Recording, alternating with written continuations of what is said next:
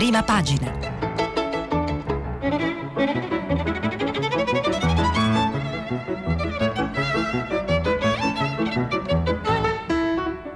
Questa settimana i giornali sono letti e commentati da Luigi Contu, direttore dell'agenzia ANSA. Per intervenire telefonate al numero verde 800 050 333. Sms WhatsApp, anche vocali, al numero 335 56 34 296. Buongiorno, buongiorno, benvenuti e ben ritrovati a prima pagina. Siamo pronti per eh, una nuova lettura ricca di considerazioni, di riflessioni, di editoriali, di interviste, di notizie su uh, questo strano e angoscioso periodo che eh, stiamo vivendo. Eh, per la prima volta da quando ho cominciato questa mh, trasmissione non c'è un tema dominante eh, chiaramente i giornali continuano a essere totalmente presi dal tema del coronavirus, ma eh, questo tema diciamo, viene preso in modi differenti. Alcuni giornali, come ad esempio il Corriere della Sera, hanno scelto per aprire, per eh, dire, eh, zoomare eh, il loro giornale eh, una polemica che ieri si è aperta tra la Lombardia e il governo, una polemica che è stata eh, rovente per tutto il giorno, noi che l'abbiamo seguita sulle agenzie.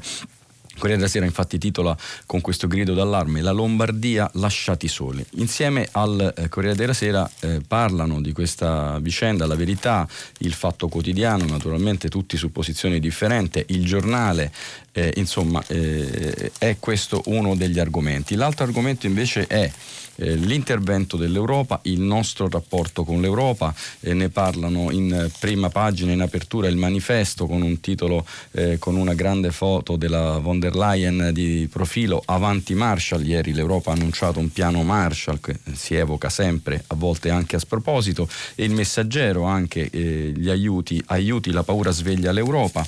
Repubblica invece fa una scelta mm, un po' diversa, dedica la prima pagina a tutti quei medici e infermieri che, ai noi, hanno perso la vita. Se vinciamo è grazie a loro. Sulla situazione sanitaria eh, si soffermano anche il mattino, eh, il, l'avvenire che annuncia eh, che ormai mezzo mondo è confinato, mentre la stampa è invece eh, è, stata, dire, è stata impostata sul tema del decreto per le imprese sul quale si è aperto un braccio di ferro all'interno della maggioranza. E via via gli altri giornali fanno scelte sempre sul tema della, mh, delle imprese, degli aiuti, degli interventi. Alcuni giornali come eh, il, il riformista e il dubbio invece eh, parlano della prima morte in carcere che ieri purtroppo si è registrata.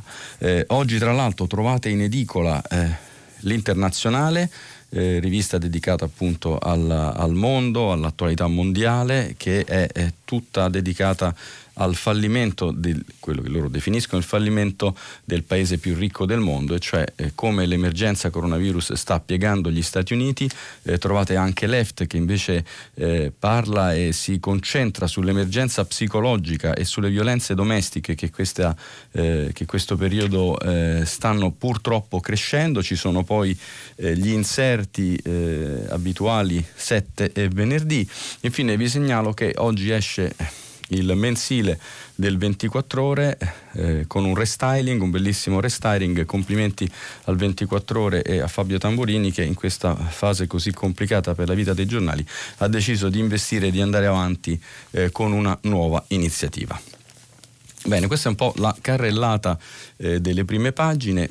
Io mm, vorrei cominciare questa eh, rassegna di oggi eh, ritornando eh, sul tema dell'Europa, tema dell'Europa che ieri abbiamo visto, abbiamo affrontato, abbiamo approfondito con le scuse eh, della Ursula e, e oggi il Presidente del Consiglio Conte risponde alla von der Leyen con una lettera che viene pubblicata da Repubblica. Anche ieri era stata Repubblica a pubblicare la lettera della. Complimenti a Repubblica per questo doppio scoop. Eccoci, vi leggo la lettera del Presidente Conte. Cara Ursula, ho apprezzato il sentimento di vicinanza e condivisione che ha ispirato le parole con cui ieri, dalle pagine di questo giornale, ti sei rivolta alla nostra comunità nazionale e in particolare al nostro personale sanitario che con grande sacrificio e responsabilità è severamente impegnato nel fronteggiare questa emergenza. Le tue parole sono la prova che la determinazione degli italiani ha scosso le coscienze di tutti, travalicando i confini nazionali e ponendo la riflessione oggi più urgente Cosa è disposta a fare l'Europa non per l'Italia, ma per se stessa? In questi giorni ho ricordato spesso come l'emergenza che stiamo vivendo richiede una risposta straordinaria, poiché la natura e le caratteristiche della crisi in corso sono tali da mettere a repentaglio l'esistenza stessa della Casa Comune Europea.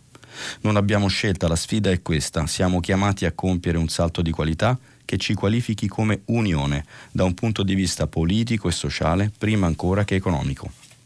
L'Italia sa che la ricetta per reggere questa sfida epocale non può essere affidata ai soli manuali di economia.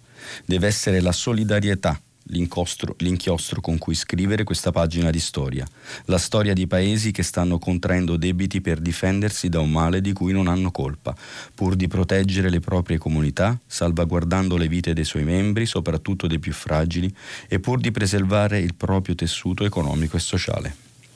La solidarietà europea, come hai tu stessa ricordato, nei primi giorni di questa crisi non si è avvertita e ora non c'è altro tempo da perdere. Accogliamo con favore la proposta della Commissione europea di sostenere attraverso il piano SHORE da 100 miliardi di euro i costi che i governi nazionali affronteranno per finanziare il reddito di quanti si trovano temporaneamente senza lavoro in questa fase difficile.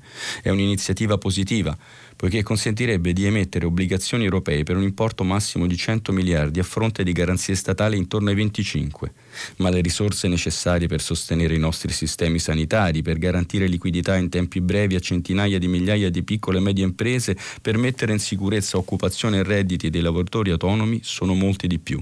E questo non vale solo per l'Italia, per questo occorre andare oltre altri player internazionali come gli Stati Uniti stanno mettendo in campo uno sforzo fiscale senza precedenti e non possiamo permetterci come italiani e come europei di perdere non soltanto la sfida della ricostruzione delle nostre economie, ma anche quella della competizione globale. Quando si combatte una guerra è obbligatorio sostenere tutti gli sforzi necessari per vincere e dotarsi di tutti gli strumenti che servono per avviare la ricostruzione. A questo proposito, nei giorni scorsi, ho lanciato la proposta di un European Recovery and Reinvestment Plan. Si tratta di un progetto coraggioso e ambizioso che richiede un supporto finanziario condiviso e pertanto ha bisogno di strumenti innovativi come gli European Recovery Bond dei titoli di Stato europei che siano utili a finanziare gli sforzi straordinari che l'Europa dovrà mettere in campo per ricostruire il suo tessuto sociale ed economico. Come ho già chiarito, questi titoli non sono in alcun modo volti a condividere il debito che ognuno dei nostri paesi ha ereditato del passato e nemmeno a far sì che i cittadini di alcuni paesi abbiano a pagare anche un solo euro per il debito futuro di altri. Si tratta, continua Conte, di sfruttare appieno la vera potenza di fuoco della famiglia europea di cui tutti noi siamo parte, per dare vita a un grande programma comune e condiviso di sostegno e di rilancio della nostra economia e per assicurare un futuro degno alle famiglie, alle imprese, ai lavoratori e a tutti i figli. Al termine dell'ultimo Consiglio europeo di marzo ci siamo dati due settimane di tempo per raccogliere questa sfida. Purtroppo alcune anticipazioni di lavori tecnici che ho potuto visionare non sembrano affatti, affatto all'altezza del compito che la storia ci assegna. Si continua a insistere nel ricorso a strumenti come il MES, che appaiono totalmente inadeguati rispetto agli scopi da perseguire, considerato che siamo di fronte a uno shock epocale a carattere simmetrico, che non dipende dai comportamenti di singoli Stati. È il momento di mostrare più ambizione, più unità, più coraggio. Di fronte a una tempesta come il Covid che riguarda tutti non serve un salvagente per l'Italia, serve una scialuppa di salvataggio solida, europea, che conduca i nostri paesi uniti al riparo. Non chiediamo a nessuno di remare per noi perché abbiamo braccia forti. Le decisioni che prendiamo oggi verranno ricordate per anni, daranno forma all'Europa di domani, hai scritto ieri nel tuo intervento. Sono d'accordo. Il 2020 sarà uno spartiacque nella storia dell'Unione Europea. Ciascun attore istituzionale sarà chiamato a rispondere, anche ai posteri, delle proprie posizioni e del proprio operato.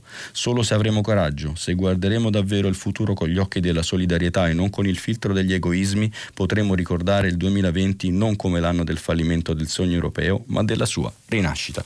Queste le parole del Presidente del Consiglio eh, nella risposta a Ursula von der Leyen, che, nella quale ribadisce la posizione italiana e secondo me eh, con enfasi e a, e a ragione eh, ci pone di fronte a, a, al bivio, pone l'Europa di fronte al bivio. Se l'Europa non è presente in questo momento non ha veramente molto senso. Eh, e quindi su questo tema che vorrei mh, continuare un po' eh, eh, a leggere e a riflettere con voi eh, su quello che è la, la, la situazione il rapporto e, e, e prendo eh, il buongiorno di Mattia Feltri eh, che è pubblicato tutti i giorni dalla stampa. Anche, anche Feltri eh, risponde in qualche modo alla von der Leyen. Se fossi un sovranista, la lettera agli italiani del Presidente della Commissione europea Ursula von der Leyen non mi avrebbe riavvicinato all'Europa di un solo millimetro. Le scuse per la sottovalutazione iniziale, per le campanilistiche titubanze, gli elogi alla nostra tempra, l'elenco di quanto si è poi escogitato per rimediare soldo su soldo e su quanto si escogiterà non avrebbe fatto vibrare una sola corda della mia anima. L'Europa sta intervenendo in aiuto degli italiani, ha scritto, ed eccolo il punto. L'Europa dovrebbe intervenire in aiuto dell'Europa, la politica in aiuto della politica, la democrazia in aiuto della democrazia. Essere micragnosi di spirito oggi è sacrilego quanto esultare alla satrapia di Orban ed equivale a lastricare la strada ai suoi numerosi emuli.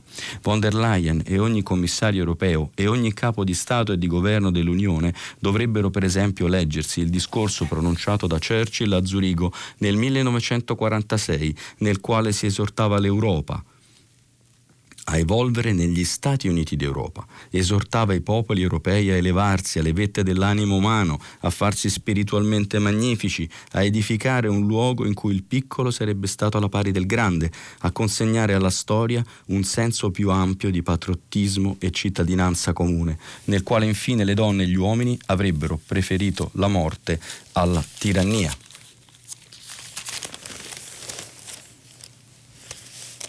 Dov'è finito tutto questo? Oltre ai conti, ai fiscal compact, ai bond, alle concessioni sul debito, questioni fondamentali per carità, che cosa ci tiene insieme? È sufficiente dire al sovranista che senza l'euro, in un mondo di giganti, saremmo al pane senza companatico? È sufficiente ripetere al sovranista con spocchia ogni tanto quanto è beota lui e quelli che vota e quanto sarebbe bella l'Europa se solo la volessimo o non lo vogliamo mai? Altrimenti, lo dico anche a me stesso, Salvini e Orban e tutti gli altri diventano un alibi, che poi è il gioco recente della democrazia. Non votatemi perché sono migliore, ma perché gli altri sono peggiori. E così non si costruisce nulla, non si propone nulla, si resta acquattati dietro le torrette del decrepito fortilizio. L'avanzata dei sovranismi obbedisce invece alle regole della fisica e segue la ritirata della democrazia liberale. Per di più in Italia, rappresentata, per un ridicolo scherzo del destino, dai 5 Stelle, dal PD, tenuti insieme da un presidente del Consiglio preta porté, accompagnati dai residuali partitini dediti con le migliori energie a sottrarsi il salvagente l'uno con l'altro, tutti assieme protagonisti di una appena appena decorosa gestione dell'emergenza, senza un'idea per il domani che non sia noi non siamo Salvini. Il paradosso della democrazia liberale era stato prodigiosamente intuito da Tocqueville due secoli fa, cioè un sistema in cui si può desiderare tutto, ma se si, deri- se si desidera troppo, il meccanismo si inceppa. I partiti italiani di destra e di sinistra sono stati un po' più, un po' meno, tutti populisti, applicati a lì per lì, hanno accettato il moltiplicarsi delle richieste di diritti, poi di appetiti, poi di capricci, sono diventati dei Bernard Madoff del consenso, hanno accettato una folle gara al rilancio nel quale il mantenuto è inversamente proporzionale al promesso, alimentando le frustrazioni da cui molti saranno spazzati via. L'appuntamento è alla prossima devastante crisi economica. Noi, Ursula, la Germania, la Francia, siamo chiamati a un'ambizione più alta della sopravvivenza, a una visione più ampia dello sguardo, alla grandezza a cui di nuovo ci chiama la storia, se non vogliamo fare la fine, la fine della società delle nazioni, l'antenato delle Nazioni Unite, delle Nazioni Unite, scusate, che ci ricordava Churchill nel discorso di Zurigo. Fallì non per i suoi principi, ma perché gli stati che la componevano se ne dimostrarono indegni. Molto duro questo commento, questo buongiorno che Mattia Feltri ci dà insieme a voi e sul tema dell'Europa continuiamo a vedere che cosa è accaduto ieri. Ieri ehm, vi voglio leggere questo spunto dal Corriere della Sera, la Bild che è uno dei giornali più influenti della Germania, un settimanale importantissimo in Germania, ha pubblicato una eh, copertina eh, intitolata Siamo con voi eh, in italiano e in tedesco, ma io non mi avventuro eh, nella lettura del tedesco, ma c'è anche la traduzione, quindi in Germania è uscito questo, eh, questa copertina di questo popolarissimo giornale importante. Vediamo come ce la racconta il corrispondente del Corriere della Sera, Paolo Valentino. La Bild Zeitung ha dedicato ieri un'intera pagina all'Italia, una pagina affettuosa sin dal titolo e dall'incipit. Siamo con voi, piangiamo insieme a voi i vostri morti, una manifestazione di empatia forte e fraterna. Vi siamo vicini in questo momento di dolore perché siamo come fratelli e poi un riconoscimento sorprendente. Ci avete aiutato a far ripartire la nostra economia. La parte centrale è un, un, elenco di luoghi comuni, il tiramisù, Rimini, la Toscana, Umberto Tozzi e per quelli più raffinati Paolo Conte. La voglia di emulare la vostra rilassatezza, bellezza, passione, la bravura in cucina, la pasta, la dolce vita, manca solo il mandolino. Per questo vi abbiamo sempre invidiato, come se in Italia nessuno lavorasse. Mai. Il finale è in crescendo. Siete sempre nei nostri pensieri, ce la farete, perché siete forti, la forza dell'Italia è donare l'amore agli altri. La, l'arrivederci è il trionfo dello stereotipo. Ciao Italia, ci rivedremo presto a bere un caffè o un bicchiere di vino rosso, in vacanza oppure in pizzeria. Eppure, scrive Valentino, qualcosa non funziona. Ce la farete perché siete forti, cioè da soli. Non una volta ricorre la parola solidarietà, nessun accenno alla minaccia contro la casa comune, l'Europa, nessun accenno alla necessità che i fratelli più ricchi aiutino i più poveri della famiglia. Con rispetto per lo sforzo è una pagina ipocrita che contraddice l'impegno per un'Europa unita meritoriamente scritto nella missione della casa editrice Alex Springer, di cui Bild fa parte. Di questa manifestazione di affetto facciamo volentieri a meno. Per fortuna la Bild non è la Germania da cui cui in questi giorni riceviamo belle dimostrazioni concrete di solidarietà e aiuto, ma da cui ci aspettiamo anche chiarezza sulla madre di tutte le questioni, la garanzia finanziaria a tutela del mercato unico e dell'economia europea. Come dice Jürgen Habermas, se il Nord non, aiutasse il Sud, perderebbe non solo se stesso, ma anche l'Europa. Non pare che la Bild ne abbia contezza. Così Paolo Valentino ci racconta e giudica questa iniziativa della BIL. Eh, c'è un in, intervento del vicepresidente della Commissione europea Dombrovski su Repubblica eh, che eh, eh come dire, apre e che si dice favorevole, comunque non esclude il ricorso agli eurobond. E eh, come vedete intorno al tema europeo eh, si sviluppa anche eh, quello che, ehm, che, è il tentativo del governo di fare fronte alla crisi, si sta lavorando a un decreto, ci saranno più decreti, uno prima probabilmente lunedì eh, per consentire liquidità, per far reperire liquidità alle imprese, un secondo per interventi che sostengano il welfare, lo Stato sociale, gli ammortizzatori, la cassa integrazione eh, e di questo ci parlano un po' tutti i giornali, in particolare Corriere della Sera, ammortizzatori e soldi alle imprese verso un intervento da 35 miliardi. Su questo eh, ieri eh, ci sono state un po' di polemiche all'interno della maggioranza, il governo sta cercando come dire, una quadra per presentare dei provvedimenti urgenti e eh, nella giornata di ieri eh, voglio sottolineare, come ricorda il Sole 24 Ore, che Cassa Depositi e Prestiti ha varato un piano da 34 miliardi eh, in favore dei comuni, delle imprese, con finanziamenti, rinvii di mutui, insomma un intervento che questo polmone dell'economia italiana, uno dei polmoni più importanti eh, ieri, eh, ha voluto varare eh, per contribuire eh, a risolvere questa situazione molto complessa economica. Questa dunque è, è, è, la prima parte della rassegna nella quale abbiamo rivisto il tema eh, dell'Europa, degli aiuti e degli sforzi del governo e del, e, del, e del, Parlamento per cercare di uscire dalla crisi. Ma a che punto siamo invece eh, con la situazione sanitaria, con il contagio, eh, con la medicina?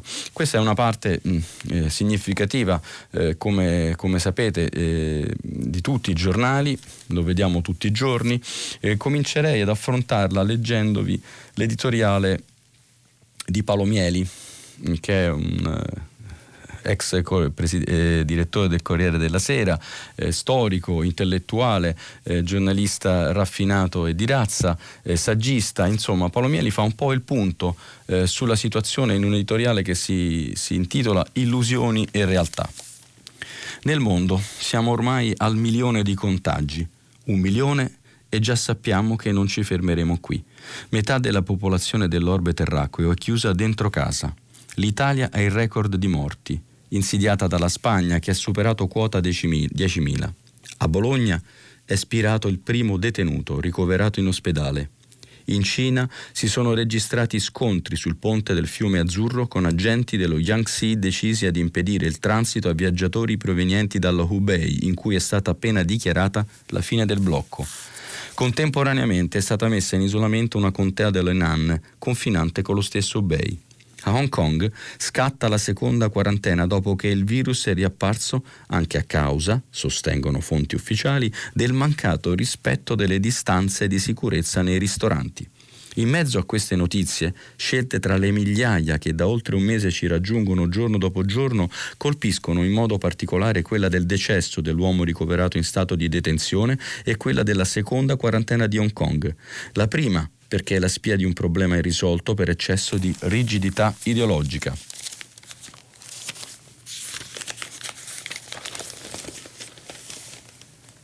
Le prigioni italiane sono stipate di detenuti che sarebbe prudente fare uscire in un numero consistente lasciando in cella quelli pericolosi.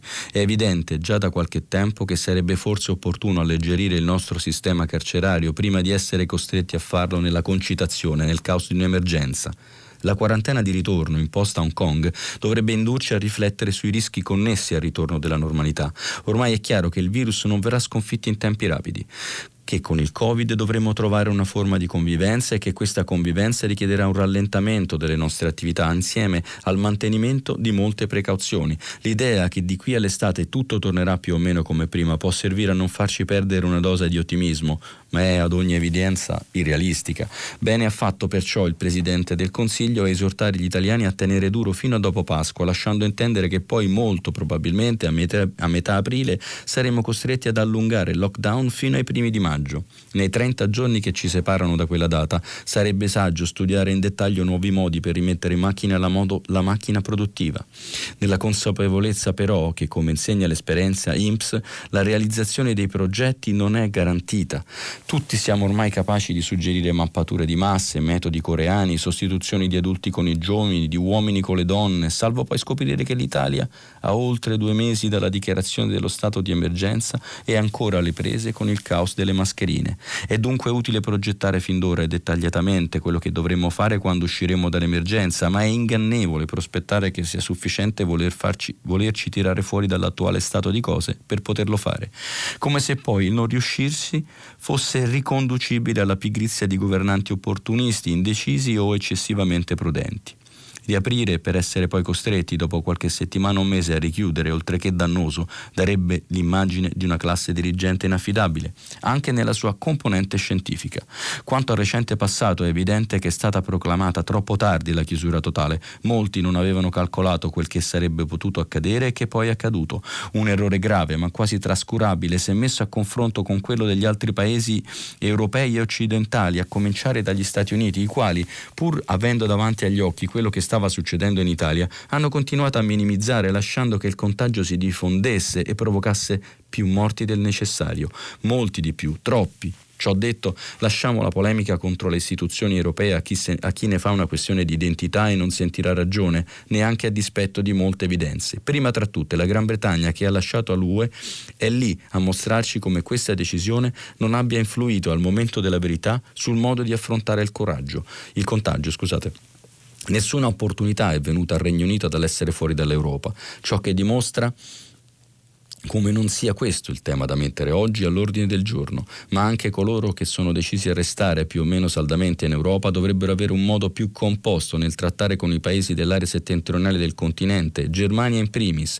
Le ragioni sono per lo più dalla parte di Francia, Italia e Spagna, ma è davvero sconsiderate mettere in campo l'idea che Berlino avrebbe nei nostri confronti dei doveri di solidarietà e dovrebbe esserci grata perché negli anni 50 non imponemmo al paese che era stato di Hitler la riparazione dei danni di guerra. Questo discorso potevano farli i greci, peraltro inutilmente, nel 2015, perché i greci 75 anni prima erano stati aggrediti dall'Italia di Mussolini, tra l'altro, ma non se lo può permettere l'Italia che nel 40 affiancò la Germania hitleriana nell'aggressione all'Europa e più in generale non si può ogni volta che si hanno pur giustificate rimostranze nei confronti della Germania accusarla di essere rimasta tornata ai tempi del Reich. Non si può perché non è vero. La solidarietà che giustificamente chiediamo ai tedeschi Dobbiamo saperla ricambiare con un atteggiamento più rispettoso nei confronti del dibattito interno di quei paesi, peraltro più articolato del nostro. La richiesta di solidarietà dovrebbe poi andare al passo con il senso di responsabilità, talché quando chiediamo di poter disporre delle risorse necessarie ad affrontare l'attuale crisi, dovremo preoccuparci di dimostrare che i soldi ottenuti li spenderemo in modo avveduto. Così Palomieli Lega eh, ci mette insieme, fa un quadro complessivo del contagio del mondo, del purtroppo quello che è accaduto e che si temeva nel carcere italiano dei rapporti all'interno dell'Europa e in particolare tra noi e la Germania. A proposito del contagio, ieri è stata una giornata in cui i dati sono stati sostanzialmente in linea, quindi non vi leggo, eh, non vi faccio rassegna di questo, eh, tutti i giornali ne danno conto, tutti i giornali danno anche conto della situazione mondiale e che come avete sentito eh, ha superato il milione di contagiati eh, con più di 10.000 vittime in Spagna, se ne è parlato e se ne parla sempre a Radio Mondo prima di noi. Sul fronte, sul fronte medico invece la giornata è trascorsa eh, su varie notizie, su alcuni punti, in particolare eh, alcune regioni eh, hanno dato il via ai test sierologici, eh, Veneto, Toscana e Marche, mentre eh, altra, eh, altre, elezioni, altre regioni come Lazio e la Calabria, lo leggo dal Corriere della Sera, aspettano dati certi. Perché? Perché secondo il Ministero eh, della salute, della sanità, della salute come lo vogliamo chiamare, in realtà questi test non sono così sicuri e affidabili, quindi ci sono alcune regioni eh, che vanno un po' per conto loro, altre che aspettano, insomma una situazione che eh, francamente eh, non è chiarissima eh, e, e, non è chiaro eh, ancora e questo veramente eh, come dire ci fa tanto riflettere su quanto siamo, eh, eh, ci siamo fatti cogliere impreparati non soltanto noi, eh, ma anche eh, la classe eh, dirigente scientifica. Mm, eh, non, è, non, siamo ancora sicuri di che cosa si deve fare con le mascherine. infatti, Michele Bocci e Elena Dusi eh, su Repubblica eh, ci raccontano questa confusione intorno eh, all'utilizzo delle mascherine. L'Organizzazione Mondiale della Sanità e l'Italia le consigliano a chi ha sintomi o assiste ai malati. A Hong Kong sono obbligatorie sui mezzi pubblici. Negli Stati Uniti il chirurgo generale ha raccomandato alla gente su Twitter di smettere di comprarle. In Austria dalla prossima settimana diventeranno obbligatorie nei supermercati. In Slovacchia e Repubblica Ceca è vietato uscire di casa senza indossarle.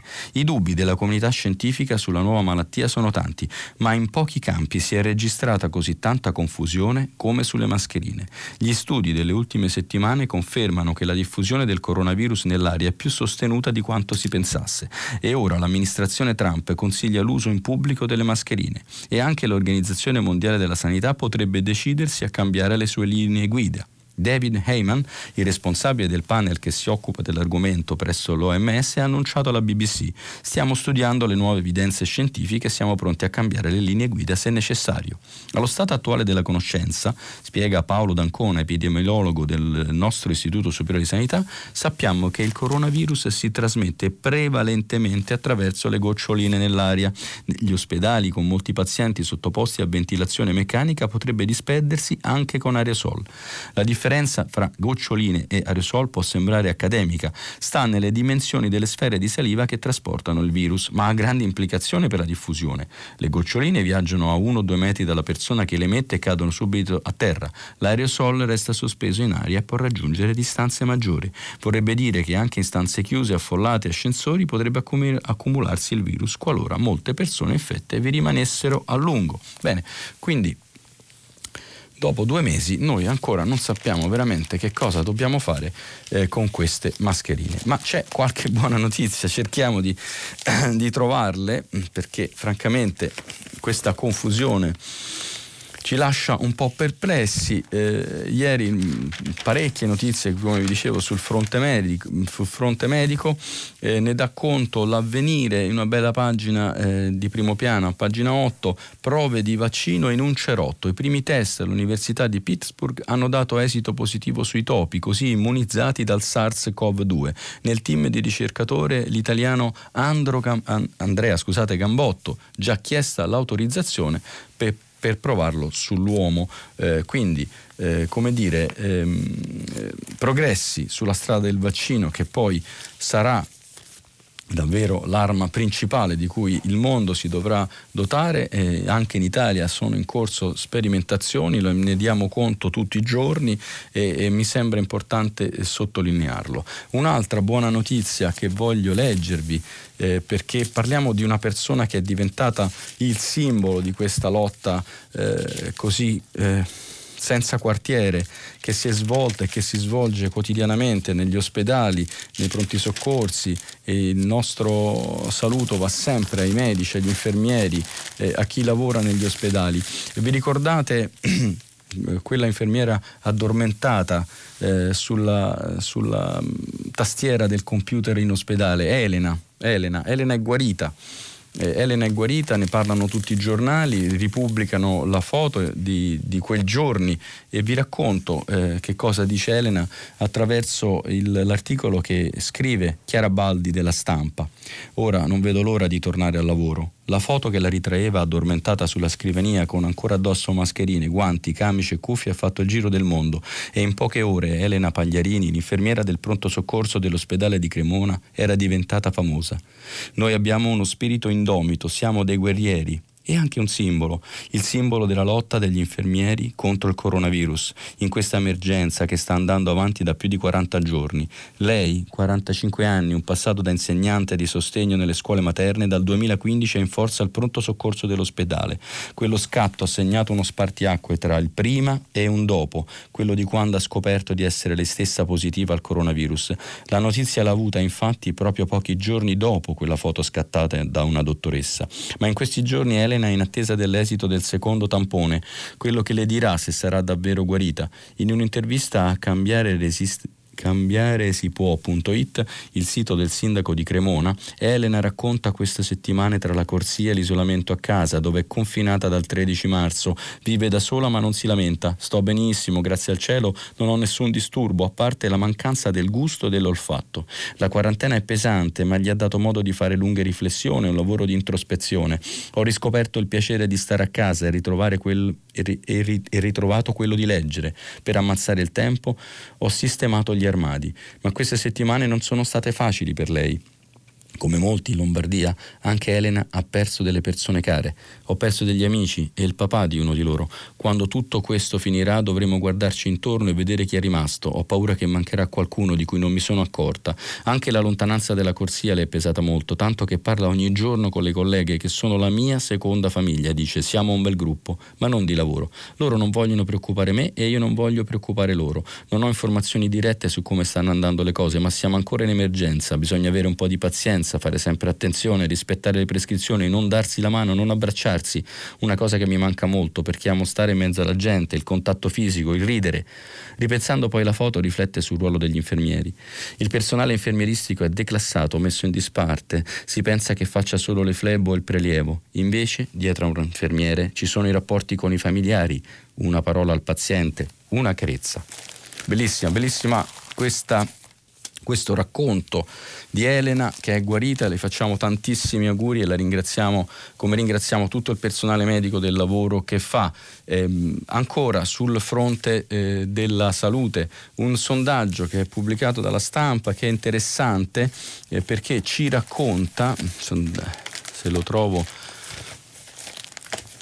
magari riesco anche a leggervelo.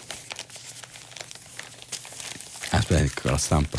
Oggi pluricitata perché contiene molti articoli interessanti. Ecco, un sondaggio mh, fatto dall'Istituto Cattaneo eh, che ci racconta eh, come viene vissuto il virus e, e, e, ha questo titolo che vi cito, il grande paradosso delle donne, si ammalano meno ma hanno più paura eh, e questo è eh, il, il, il, dato, il dato del sondaggio in cui appunto eh, si vede che eh, il coronavirus spaventa il 68,7% delle donne contro il 55% degli uomini. Eh, è un modo di eh, interpretare la paura eh, che stiamo vivendo. E, e abbiamo parlato delle donne, abbiamo parlato di come si affronta, abbiamo sentito Elena, eh, ci sono anche i ragazzi eh, di cui eh, parliamo spesso, i bambini, i ragazzi, gli adolescenti io ne ho tre a casa e quindi sento particolarmente eh, questo, questo, tema e, e, per questo vi, eh, vi, invito a leggere, io non riesco eh, a farlo perché eh, è una pagina lunga ma un bel pezzo di Concita De Gregorio su Repubblica, la forza dei ragazzi, la sorpresa di una generazione che brilla nei giorni più oscuri, di malumore a volte spesso sdraiati ma è ovvio per delle pile di energia trattenuta, ma sono anche soldati ligi alle regole, capaci di, consoli- di, consolarci e di ridere, di nominare la paura e di affrontarla. Abbiamo sentito prima Elena e anche in questo articolo di Concita eh, una cosa che è un effetto diciamo indotto eh, che eh, secondo me è positivo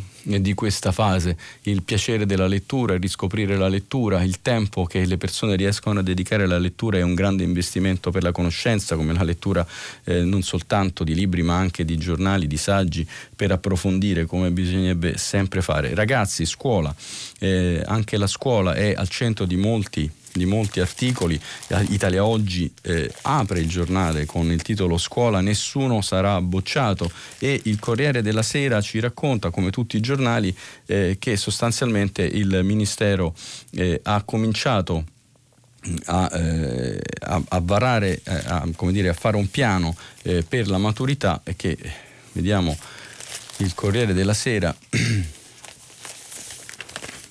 che cosa ci dice per questo appuntamento tanto atteso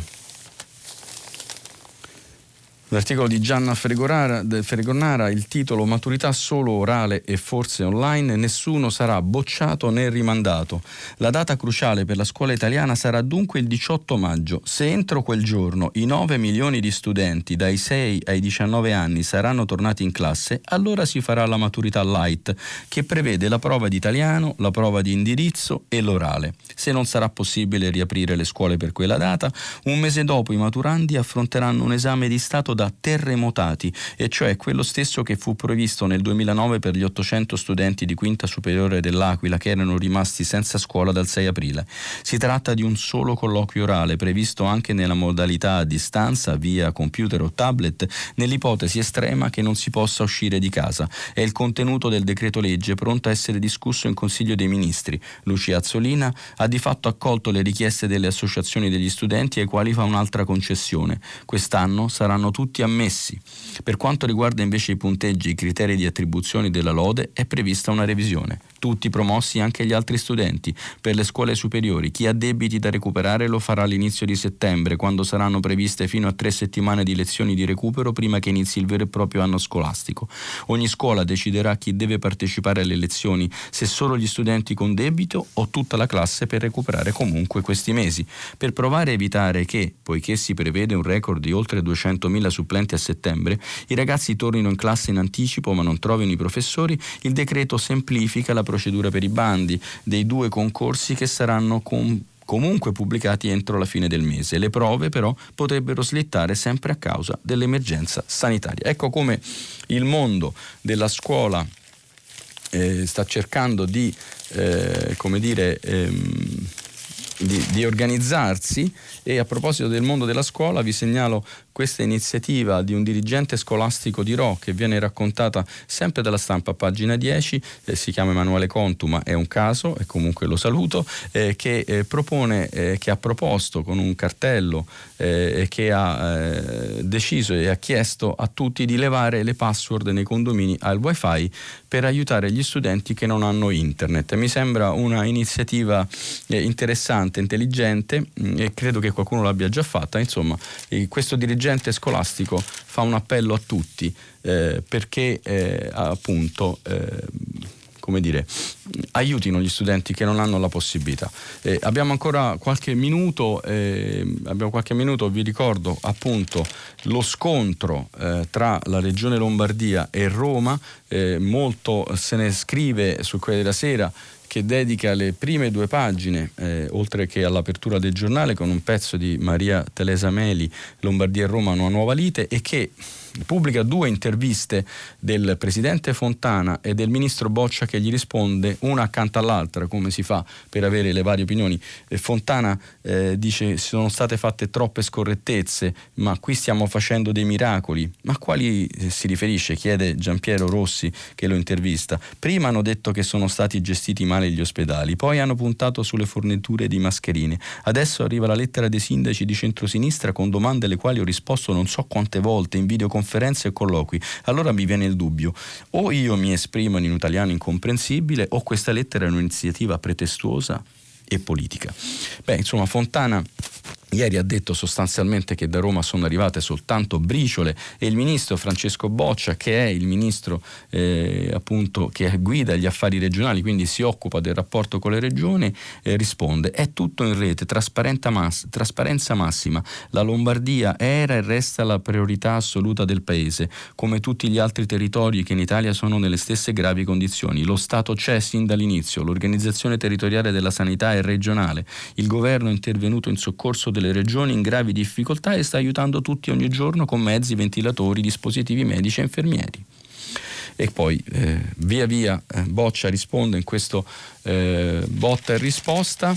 Eh, sul tema c'è un interessante commento di Sabino Cassese, costituzionalista sul messaggero, eh, proprio sul tema del rapporto tra governo e enti locali che vi segnalo. Eh, infine, visto che stiamo arrivando, ci alleggeriamo un pochettino con un bel pezzo che pubblica il Corriere della Sera nella pagina di sport lo sport sta tentando di andare avanti con un dibattito francamente eh, un po' eh, deludente tra chi vuole giocare e chi non vuole giocare, ma il Corriere della Sera in un pezzo di eh, Carlos Passerini e Paolo Tommaselli racconta i buoni e i cattivi, eh, c'è chi si impegna, chi dà l'esempio e chi infrange le regole eh, con tanta disinvoltura. Eh, Murigno che fa il porta a porta, i pasti di Martinez e Müller, le generosità di Zarzana, le follie di Jovic e Navas che appunto non rispettano le regole. Tante squadre, tante società in tutto il mondo si stanno prodigando per aiutare chi ha bisogno, altre sono impegnate in dibattiti un po' surreali perché sperano eh, di tornare in campo e magari eh, di vincere dei titoli che quest'anno francamente eh, lascerebbero e lasceranno, credo, il tempo che trova. Bene, siamo arrivati alla chiusura della lettura dei giornali, spero di avervi dato un bel quadro, un bel modo per riflettere e tra poco nel filo diretto ne parliamo insieme. Grazie ancora. Luigi Contu, direttore dell'agenzia ANSA, ha terminato la lettura dei giornali di oggi. Per intervenire chiamate il numero verde 800 050 333. Sms WhatsApp anche vocali al numero 335 56 34 296. Si apre adesso il filo diretto di prima pagina per intervenire e porre domande a Luigi Contu, direttore dell'agenzia ANSA. Chiamate il numero verde 800 050 333, sms e whatsapp anche vocali al numero 335 56 34 296. La trasmissione si può ascoltare, riascoltare e scaricare in podcast sul sito di Radio 3 e sull'applicazione RaiPlay Radio. Bene, eccoci dunque all'appuntamento con eh, Filo Diretto, con eh, i vostri commenti. Prima però voglio fare complimenti a Radio 3 per questa iniziativa di ricordare i 100 anni di Gianni Rodari, un intellettuale veramente raffinatissimo eh, che tutti dovremmo ricordare e leggere. E sono tantissimi i messaggi eh, che stanno arrivando eh, scritti al numero di telefono che vi è stato dato e in particolare eh, state commentando e poi li leggeremo eh, l'editoriale di Paolo Mieli sulla Germania e, e, e, anche la situazione della scuola. Però eh, comincerei con una eh, telefonata. Pronto? Pronto? Sì, pronto, buongiorno. Con chi parlo? Buongiorno, buongiorno mi chiamo Massimiliano. Buongiorno Massimiliano. Telefono da Bologna. E intanto la ringrazio per avermi richiamato e ringrazio il vostro lavoro preziosissimo e la trasmissione molto interessante che conducete tutta la mattina. E, ehm, io volevo intervenire in quanto in questi giorni, diciamo così, di pausa lavorativa, seppur io lavorando, eh, però mi, mi, rendo conto che ho anche un po' più di tempo libero e siccome sono un cosiddetto grande lettore, nel senso che leggo tantissimo, ehm, ho avuto tra le mani, anzi meglio con, con formato digitale, un libro dell'ex ministro delle finanze greco, eh, Varoufakis.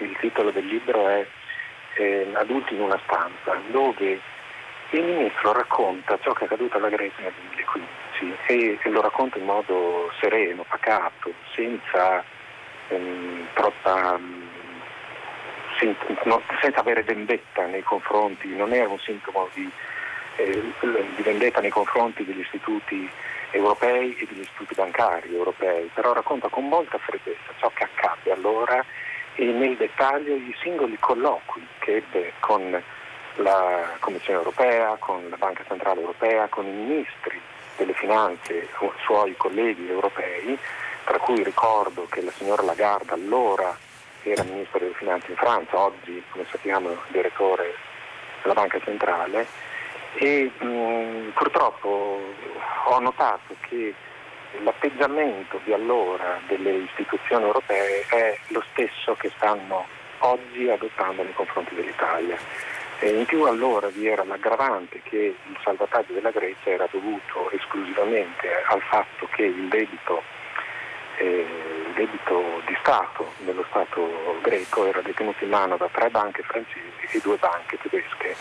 Quindi allora lo, il, la crisi greca fu dovuta al fatto che c'era un default di cinque banche europee, poi fu passato come un default dello Stato greco eh, aperta parentesi, lo stesso ministro Varoufakis ammette le grandissime responsabilità del popolo greco nell'essere giunti a, a, a quella situazione. Ecco. Eh, non è che fosse, eh, fosse, sia stato molto leggero nei confronti del suo stesso popolo, sì, però molto molto lucida come analisi e mh, mm, credo che certi aspetti siano molto legati a ciò che sta accadendo oggi in Italia. Non ultima la comunicazione di Commerzbank ieri che diceva di non investire più in titoli italiani. Esatto.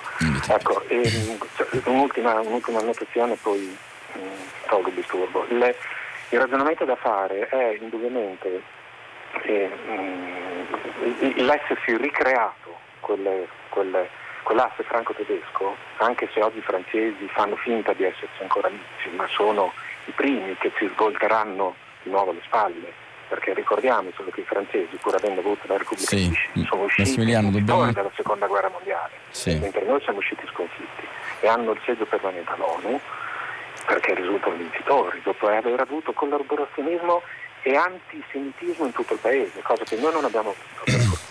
Massimiliano, grazie. Mi scusi se la sfumo, ma è, è, abbiamo preso tanti minuti, il suo intervento è certamente stimolante e interessante. Yarufakis ha scritto tra l'altro un saggio che si intitola L'economia che cambia il mondo eh, da una prospettiva di sinistra, ma molto interessante. Io insisto molto sempre sul fronte dell'economia, nella lettura dei giornali e nel raccontare soprattutto alle giovani generazioni quanto è fondamentale conoscere i meccanismi. È vero eh, che la Grecia ha subito eh, con eh, l'intervento della Troica eh, un trauma, però è come, eh, e che per fortuna, devo dire poi, eh, questi errori sono stati riconosciuti dall'Europa, ricordiamocelo, però come lei stesso ha detto e come Varoufakis onestamente dice, la Grecia è arrivata al default non per colpa delle banche che ne detenevano il debito ma per colpa del debito che è stato fatto in maniera dissennata negli anni precedenti e, che, e dei conti che sono stati truccati per entrare in Europa eh, con eh, uno squilibrio finanziario eh, che non poteva reggere. Quindi ha ragione nel dire eh, che quello è stato un caso veramente di mm, malgestione da parte di tutti, credo che sia un esempio eh, per tutti e che è vero che ci sono delle tentazioni in questa fase eh, di ripetere un po' quei meccanismi, ma mi sembra che il dibattito si sia messo per fortuna su un piano eh, meno, meno, rigido e meno eh, ideologico. Sentiamo la prossima telefonata. Pronto? Pronto, buongiorno. Buongiorno, mi chiamo Vera Pegna e telefono dalla provincia di Roma, da Cerenova. Ma mi scusi, una cosa a proposito della Grecia, vorrei ricordare i greci che dicevano non vogliamo morire di tasse. Mi era sembrata una cosa molto bella. Eh, ma volevo, sì, vorrei mm, farle una domanda a proposito della Banca Centrale Europea. E la domanda in realtà è, è molto semplice, perché, poi le spiego perché gliela pongo, perché la BCE non stampa moneta a go-go come sta facendo la Fed.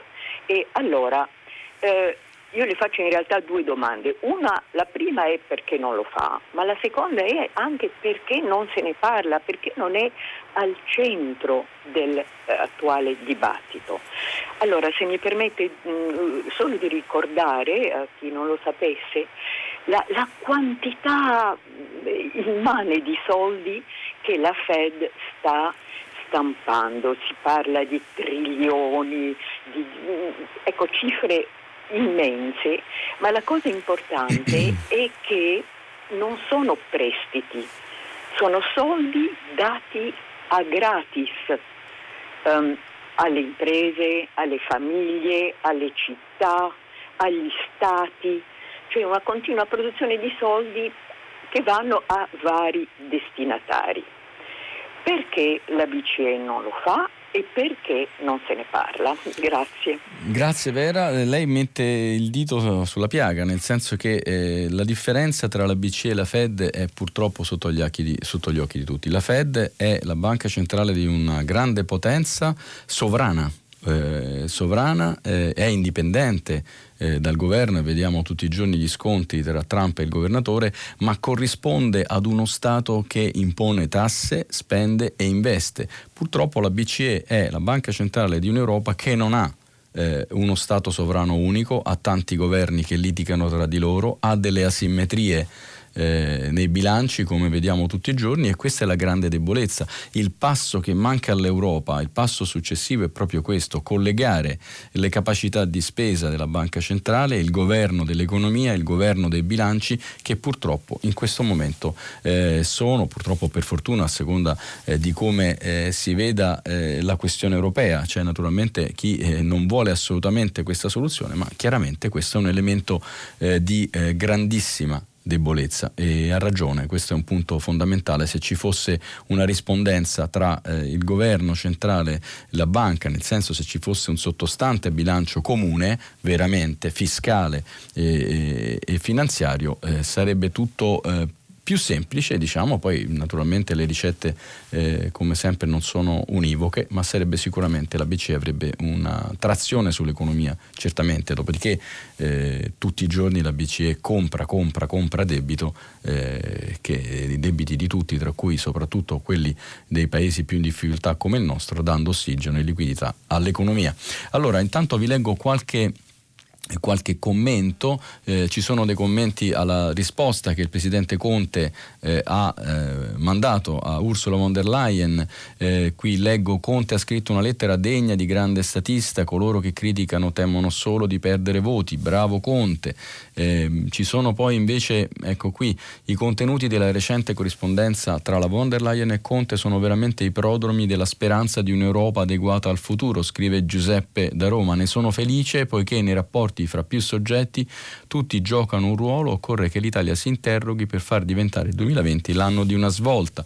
Poi ci sono molti, com- molti commenti che arrivano eh, eh, all'editoriale che abbiamo letto eh, di Paolo Mieli, caro direttore lettore, scrive Aldo, al contrario di Palomieli, penso che sia sempre opportuno ricordare alla Germania che se oggi è la nazione più ricca e potente d'Europa è proprio perché non è stata costretta a pagare le riparazioni di guerra. Io credo che lei abbia ragione Aldo, ma Palomieri non scrive, non dice che questo non è vero o che non bisogna ricordarglielo, dice che noi non siamo veramente i più titolati a ricordarglielo avendo partecipato noi alla guerra dalla parte sbagliata. Sentiamo eh, alle 8.15 una nuova, eh, ancora una telefonata. Prego. Sì, buongiorno, sono Marco, Marco. da Albignasero. Mi scusi, da dove? Albignasero, buongiorno. Niente, un'informazione, una precisazione. Per quanto riguarda il discorso del contributo dei 600 euro ai lavoratori autonomo, autonomi, c'è una discrepanza, nel senso che non tiene conto del reddito. A mio avviso, che senso dà a dare un contributo di 600 euro a soggetti con redditi superiori a ipotesi 50.000, 80.000, 100.000. Io avrei preferito che ci fosse un tetto, in maniera che questi soldi non vengano sprecati e dati a soggetti che non ne hanno assolutamente bisogno. Grazie, Marco, grazie Marco. Eh, eh, comprendo, il governo ha deciso di fare un intervento ampio proprio perché in situazioni di emergenza probabilmente anche i controlli sarebbero stati eh, vani e l'autocertificazione spesso eh, non funziona. Vi, vi, ricordo che proprio ieri, mi pare, o l'altro ieri abbiamo ricevuto la telefonata di un'ascoltatrice che eh, aveva deciso di rinunciare a quel sostegno eh, dicendo proprio quello che dice lei, io non ne ho bisogno, preferisco che lo prendano altri. Quindi, come dire, lei pone una questione che c'è, eh, ma il, dec- il, governo ha deciso di prendere una strada diversa. Sentiamo ancora una telefonata quando sono le 8.15. Pronto? Eccoci, buongiorno, con chi parlo? Eh, eh, sono Antonio e sto chiamando da Tortolì. Buongiorno. Buongiorno. buongiorno. Ascolti, eh, so che è di questa zona anche lei. Eh, io, la mia famiglia è proprio di Tortolì, signor Antonio, eh. quindi sono molto felice di questa telefonata. Buongiorno. Buongiorno. Eia. Ascolti, eh, io volevo parlare eh, un, un, un, appuntino per quanto riguarda la sanità in Sardegna. Alla Maddalena è stato chiuso il punto nascita e una bambina è morta perché l'elisoccorso è arrivato in ritardo, non so perché, per quali motivi, giusto, giusto sicuramente giustificati e ci sta continuando a dare soldi alla sanità privata. Poi volevo dire la, la vera domanda è questa. E stiamo chiedendo all'Europa solidarietà, ma ci siamo dimenticati i discorsi che hanno fatto i governatori del nord per quanto riguarda l'autonomia differenziata che chiedevano?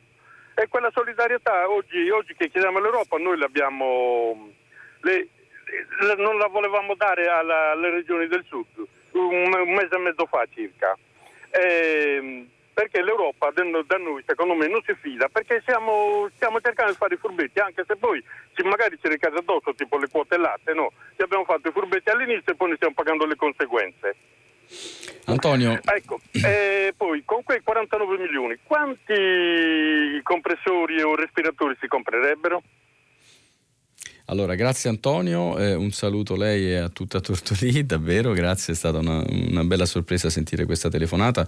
Eh, sul tema della sanità pubblica e sanità privata stiamo ragionando e questa crisi ha messo luce, in luce eh, le difficoltà, eh, ci sono sistemi misti, sistemi eh, meno, meno, che coinvolgono meno la sanità privata, eh, io non so quale sia la ricetta più adatta, certamente vediamo in questo momento che la sanità soffre, non è all'altezza e eh, in Sardegna le condizioni del, degli ospedali e della sanità purtroppo eh, sono ben note.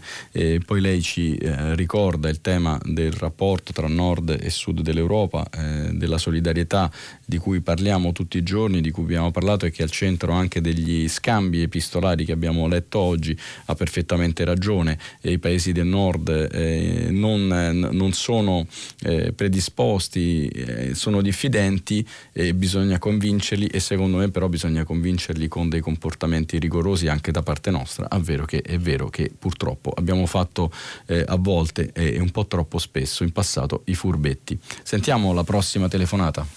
Pronto? Sì, pronto. Pronto. Sono Anna Maria, chiamo da Napoli. Buongiorno Anna Maria.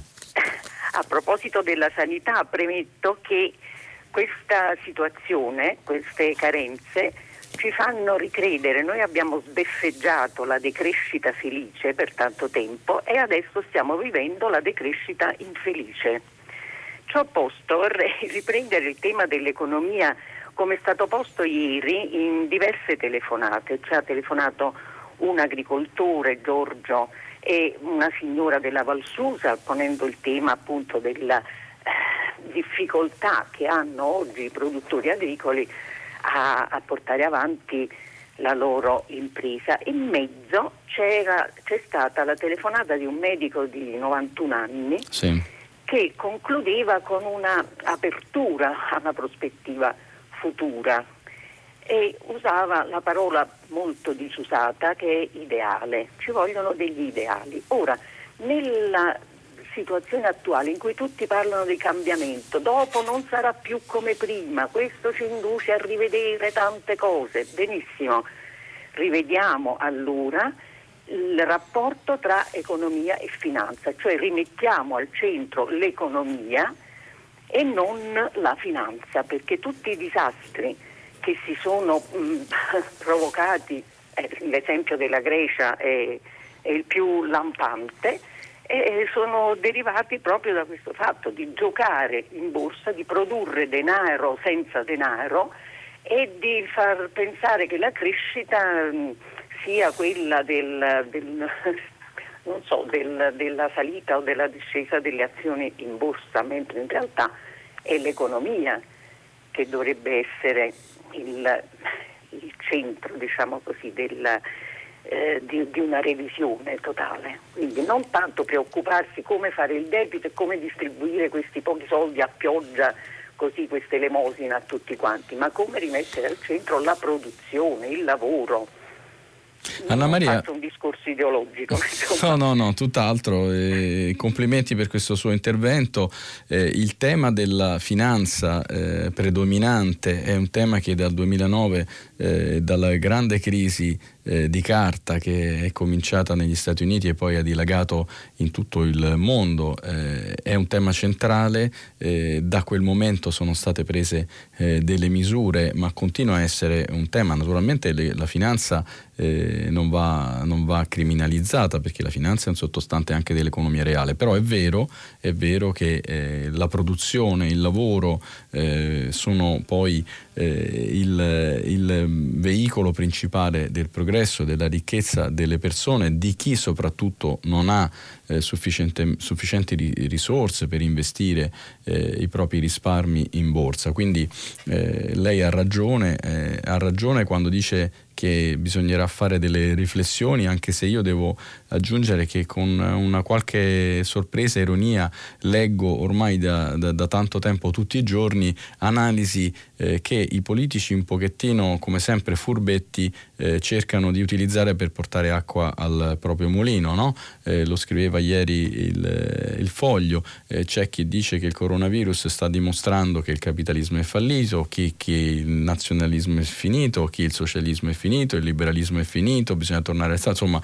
eh, eviterei di portare eh, questo dibattito che senz'altro ci sarà e che mi auguro venga affrontato in maniera seria ad un eh, discorso di cortile di convenienza politica per dimostrare le tesi precedenti di ciascuno di noi, perché credo che il mondo cambierà eh, come è cambiato dopo eh, la crisi della, della Lehman Brothers e, e, non c'è tanto da, da lucrare su questo. Ehm, le dico anche per quanto riguarda la prima parte della sua telefonata, e cioè il problema eh, delle, degli agricoltori che si stanno muovendo eh, il governo si sta muovendo e ieri è arrivata una proposta di eh, provare a occupare eh, in agricoltura in questa fase di emergenza anche i disoccupati che in questo momento non, non hanno una, un lavoro eh, e, e, che avranno i bonus. È una delle proposte che ieri è stata avanzata e sono d'accordo con lei che questo è un grande tema per evitare che i raccolti vadano persi e per continuare una filiera alimentare decisiva anche di qualità. 8 e 23, abbiamo ancora un po' di tempo tempo, quindi io eh, con piacere accolgo la prossima telefonata, poi leggiamo qualche messaggio al nostro numero di telefono. Prego. Pronto? Buongiorno. Buongiorno, con chi parlo? Mi chiamo Cristina e chiamo da Roma. Buongiorno Cristina. Allora, dottor Conto, dunque io in parte lei mi ha, ha, già in parte risposto alla domanda che è la domanda nonché la riflessione che io appunto volevo fare appunto sulla faccenda che lamentano gli agricoltori la mancanza di forze lavoro, detti braccianti stagionali. Quindi mi domandavo, ma non sarebbe questa l'occasione d'oro per regolarizzare, oltre che tanta disoccupazione che in questo momento abbiamo, anche tutti gli emigranti che sono nelle grinfie del caporalato, della malavita, che vivono in condizioni eh, di piatese umana proprio. E quindi eh, perché non approfittare avendo delle necessità? Perché se fra poco non avremo più frutta e verdura, i prezzi andranno alle stelle e quando già, poi stanno, le cose si buttano. E già stanno crescendo purtroppo in alcuni esatto, casi. Esatto, mm. proprio così. Quindi in una situazione in cui il cittadino italiano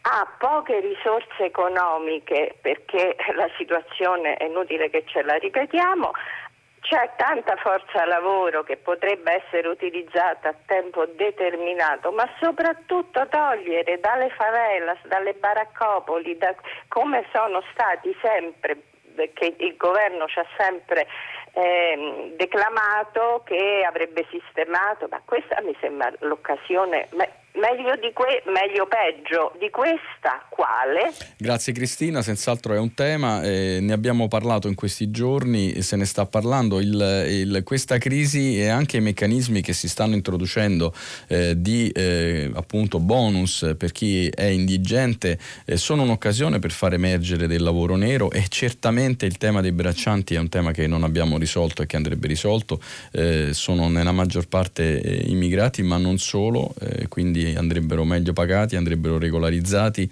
eh, e soprattutto andrebbe, deve emergere questo lavoro perché è, è troppo il lavoro nero in agricoltura. Quindi sicuramente questo è un tema, non è un tema semplice da risolvere, ma credo che questa potrebbe essere davvero un'opportunità eh, per intervenire. Eh, leggo un commento che viene da un insegnante di Milano Federico eh, sul tema mh, dei ragazzi a casa, della maturità, della scuola in questo periodo. Beh, buongiorno, non capisco questo grande scandalo per il fatto di lasciare a casa i ragazzi per qualche settimana quando ogni anno li si costringe a vacanze di due mesi e mezzo. Una follia dal punto di vista didattico di cui tutti gli insegnanti si lamentano. Perché non interrompere la didattica e tenere aperte le scuole? Come si spera dovranno fare molte altre attività a luglio e agosto? Cosa ci sarebbe di scandalo? Scandaloso? Forse i docenti hanno paura di perdere le loro lunghe ferie? Eh, Federico eh, mi sembra che pone un tema eh, su cui tutti si stanno interrogando eh, in famiglia, eh, nelle scuole. Eh, sì, eh, anche io ritengo che ehm, sarebbe, sarebbe, opportuno recuperare quel tempo nelle forme intelligenti che si possono immaginare, magari non pedissequamente, ma certamente sono dei mesi che si perdono, sono dei mesi che i ragazzi perdono perché non, non stanno seguendo i, dire, i programmi, lo vedo in casa è soltanto in parte l'impegno rispetto a quanto riescono a fare durante le lezioni scolastiche. È un tema questo, grazie Federico, eh, mi è sembrato un messaggio centrato e intelligente. Eh, ci siamo ancora con eh, telefonate, sono quasi le otto e mezza, sentiamo la prossima. Pronto, buongiorno. Buongiorno. Buongiorno, mi chiamo Roberto. Eh, ringrazio di avermi richiamato, ringrazio lei del servizio di questa mattina. Ecco, eh, io faccio l'infermiere dell'assistenza domiciliare integrata qui a Milano sul territorio e già ho avuto l'opportunità, il piacere di parlare tempo fa eh, manifestando un po' quello che eh, noi infermieri di domicilio facciamo nelle case delle persone. E questo lo facciamo nel silenzio assoluto e un po' abbandonati dalle istituzioni e dal nostro ordine professionale. Eh, per cui eh, la mia testimonianza è che da giorni insieme a altri colleghi stiamo sollecitando l'ordine professionale, i media, per manifestare questo disagio che è profondo, un disagio di abbandono nel quale ci troviamo a operare tutti i giorni senza alcun supporto, alcuna fornitura o equipaggiamento utile a proteggersi da un possibile contagio. Ci sentiamo invisibili, scarsamente riconosciuti, mal remunerati, considerato solo dei meri prestatori d'opera, mentre al contrario operiamo tenendo conto della centralità delle persone, dei pazienti, cittadini, connazionali e stranieri, senza alcuna distinzione. Diamo importanza alla cooperazione con i medici di famiglia, con i quali portiamo avanti un lavoro di sinergia con l'obiettivo comune di dare continuità alle cure rivendichiamo la nostra professionalità, consolidata in anni di lavoro fatto di passione e impegno. Chiediamo uno spazio di visibilità e di ascolto da parte di voi media, delle istituzioni per tornare, o meglio, dare inizio a una riorganizzazione di questo servizio strategico per il cittadino, un, un servizio che dà valore aggiunto alle relazioni, un servizio che costa poco e rende assai di più di quel che si creda. Roberto, Noi andiamo Roberto, nelle case e facciamo del nostro meglio per tenerli in casa i pazienti. Grazie, grazie davvero Roberto per questo intervento, il vostro lavoro è preziosissimo, è vero che eh, non, emerge, eh, non, emerge, abbastanza probabilmente eh, e quindi con piacere le abbiamo lasciato questo spazio per raccontare la vostra esperienza, non emerge ma tutti siamo consapevoli eh, dell'importanza strategica di quello che fate insieme davvero ai medici di base che in questa fase sono anche loro eh, sotto una grande pressione, quindi eh, ben venga questo suo appello e beh, spero che venga eh, colto dall'opinione pubblica, ma anche da chi poi appunto, come lei giustamente dice,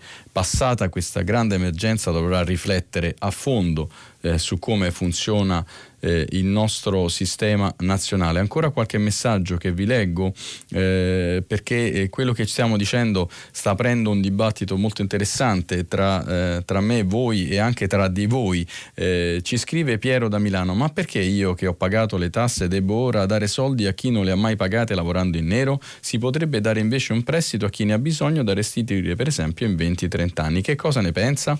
Ma guardi, eh, questo tema c'è, devo, dobbiamo anche dire però che purtroppo la stragrande maggioranza eh, delle persone eh, che lavorano in nero lavorano in nero per necessità e non per scelta. Eh, chiaramente bisogna distinguere, c'è chi eh, produce e lavora in nero, imprenditori, commercianti, alcuni naturalmente minoranze che eh, certamente eh, vanno criticati perché se c'è una cosa che questa crisi ci sta dicendo è che se tutti pagassimo le tasse ci sarebbero molto più soldi per pagare le strutture pubbliche la sanità e quant'altro, anche se poi bisognerebbe vedere bene come vengono, sospesi, come vengono spesi eh, e quindi mh, è, una, è una questione che va vista, però appunto ci sono tanti che fanno lavori, piccoli lavori in nero perché non hanno alternative. Questo in fondo mi sembra che sia un tema di cui eh, tenere conto. Poi eh, ci sono ancora eh, messaggi eh, che vengono un po' dalla lettura che eh, ha dato Paolo Mieli del nostro rapporto con la Germania,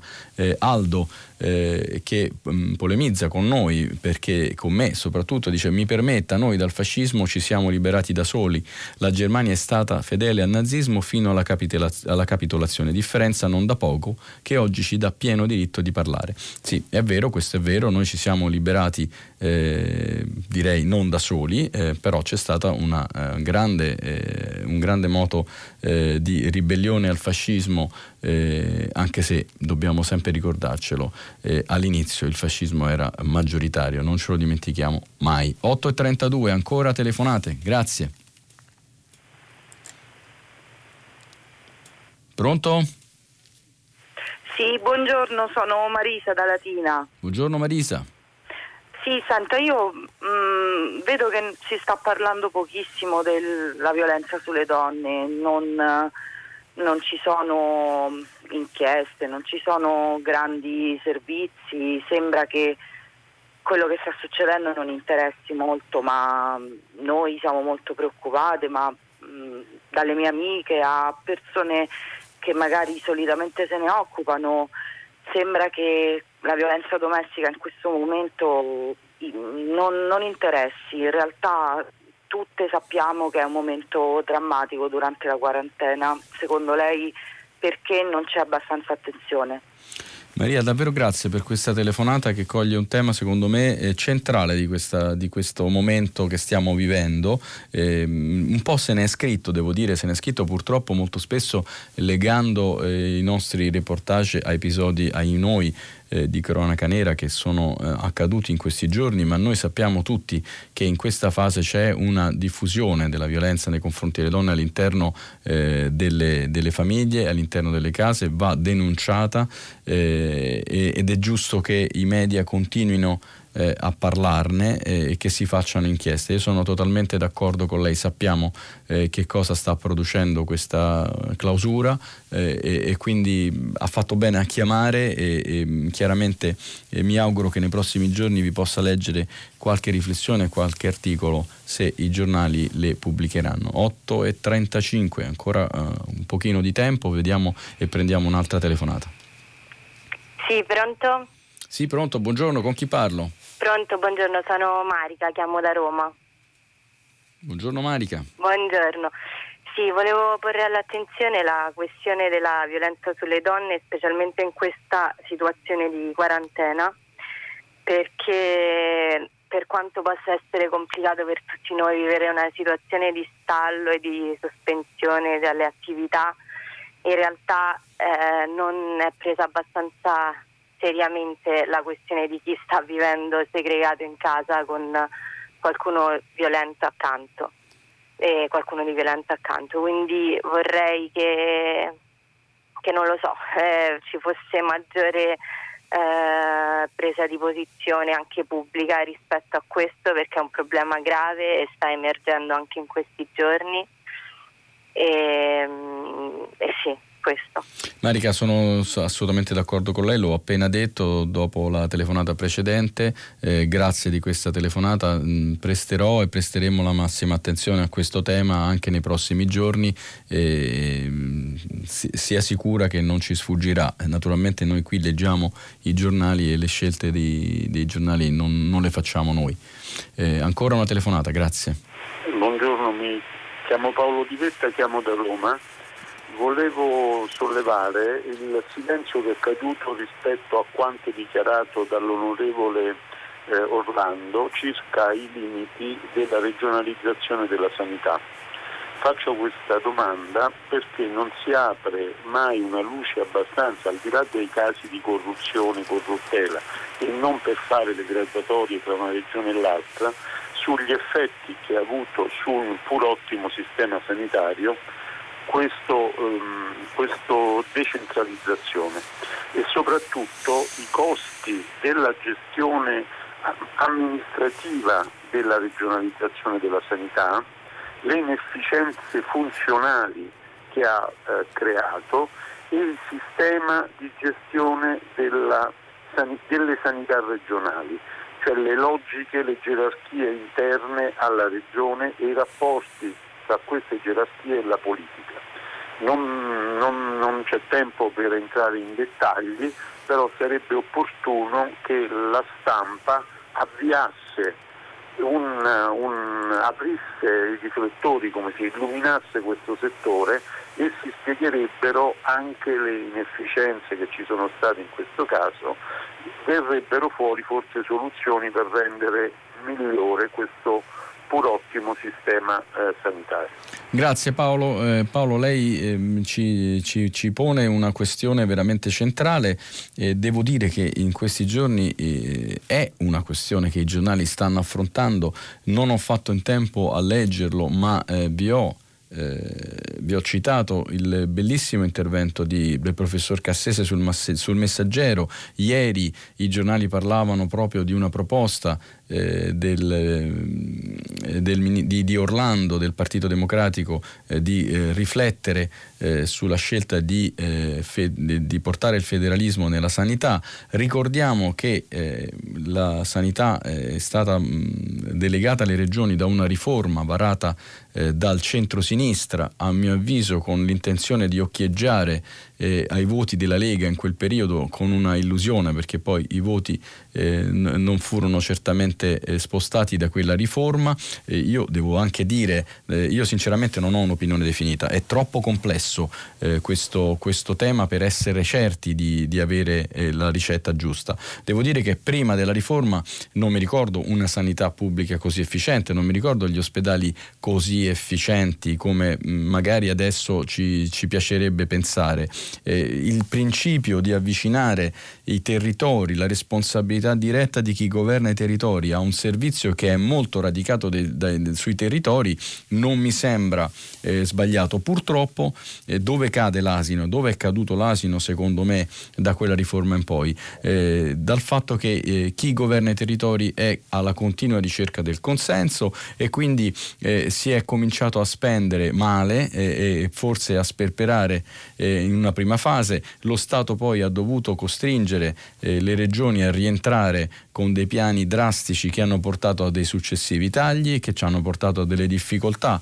Quindi una riflessione va fatta. Eh, io non so se eh, è sbagliato eh, il, l'attuale sistema, se dobbiamo tornare indietro. Sicuramente vanno eh, adottate delle misure, eh, ma non so, se, non so veramente quale possa essere la ricetta, però certamente ce ne stiamo e ce ne stanno occupando.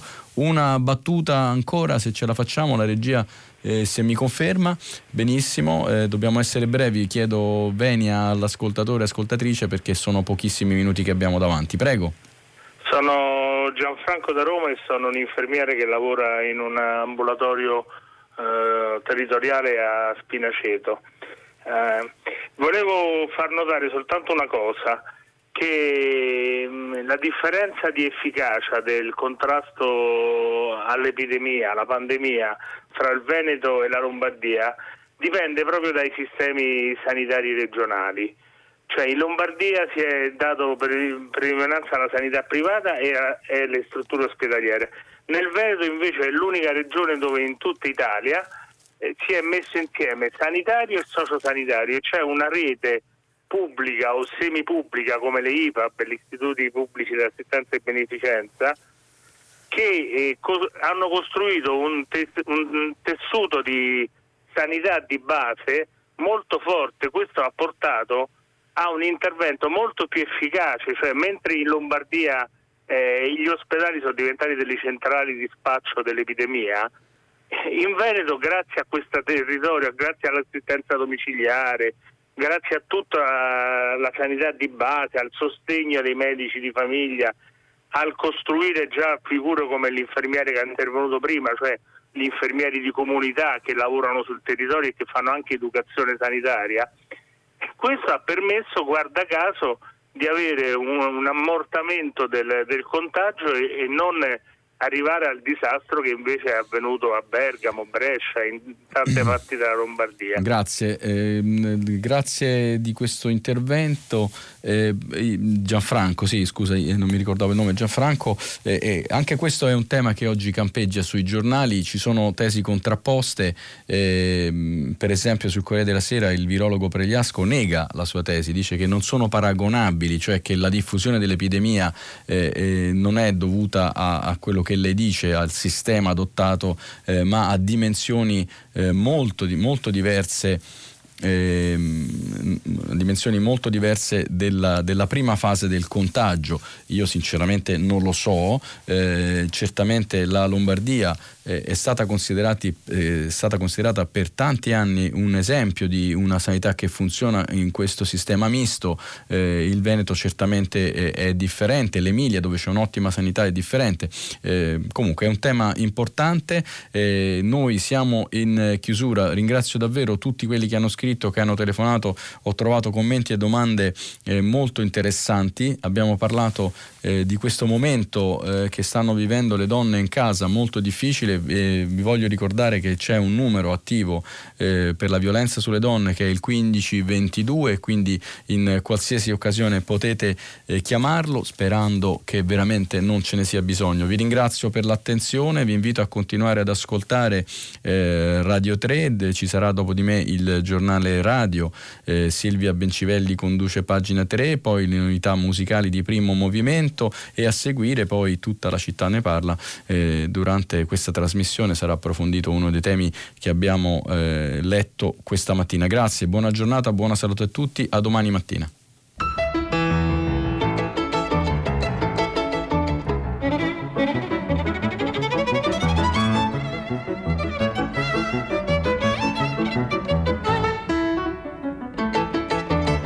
Luigi Contu, direttore dell'agenzia ANSA, ha letto e commentato i giornali di oggi. Prima pagina è un programma a cura di Cristiana Castellotti, in redazione Maria Chiara Beranec, Natascia Cerqueti, Manuel De Lucia, Cettina Flaccavento. Posta elettronica, prima pagina chiocciolarai.it. La trasmissione si può ascoltare, riascoltare e scaricare in podcast sul sito di Radio 3 e sull'applicazione Rai Play Radio.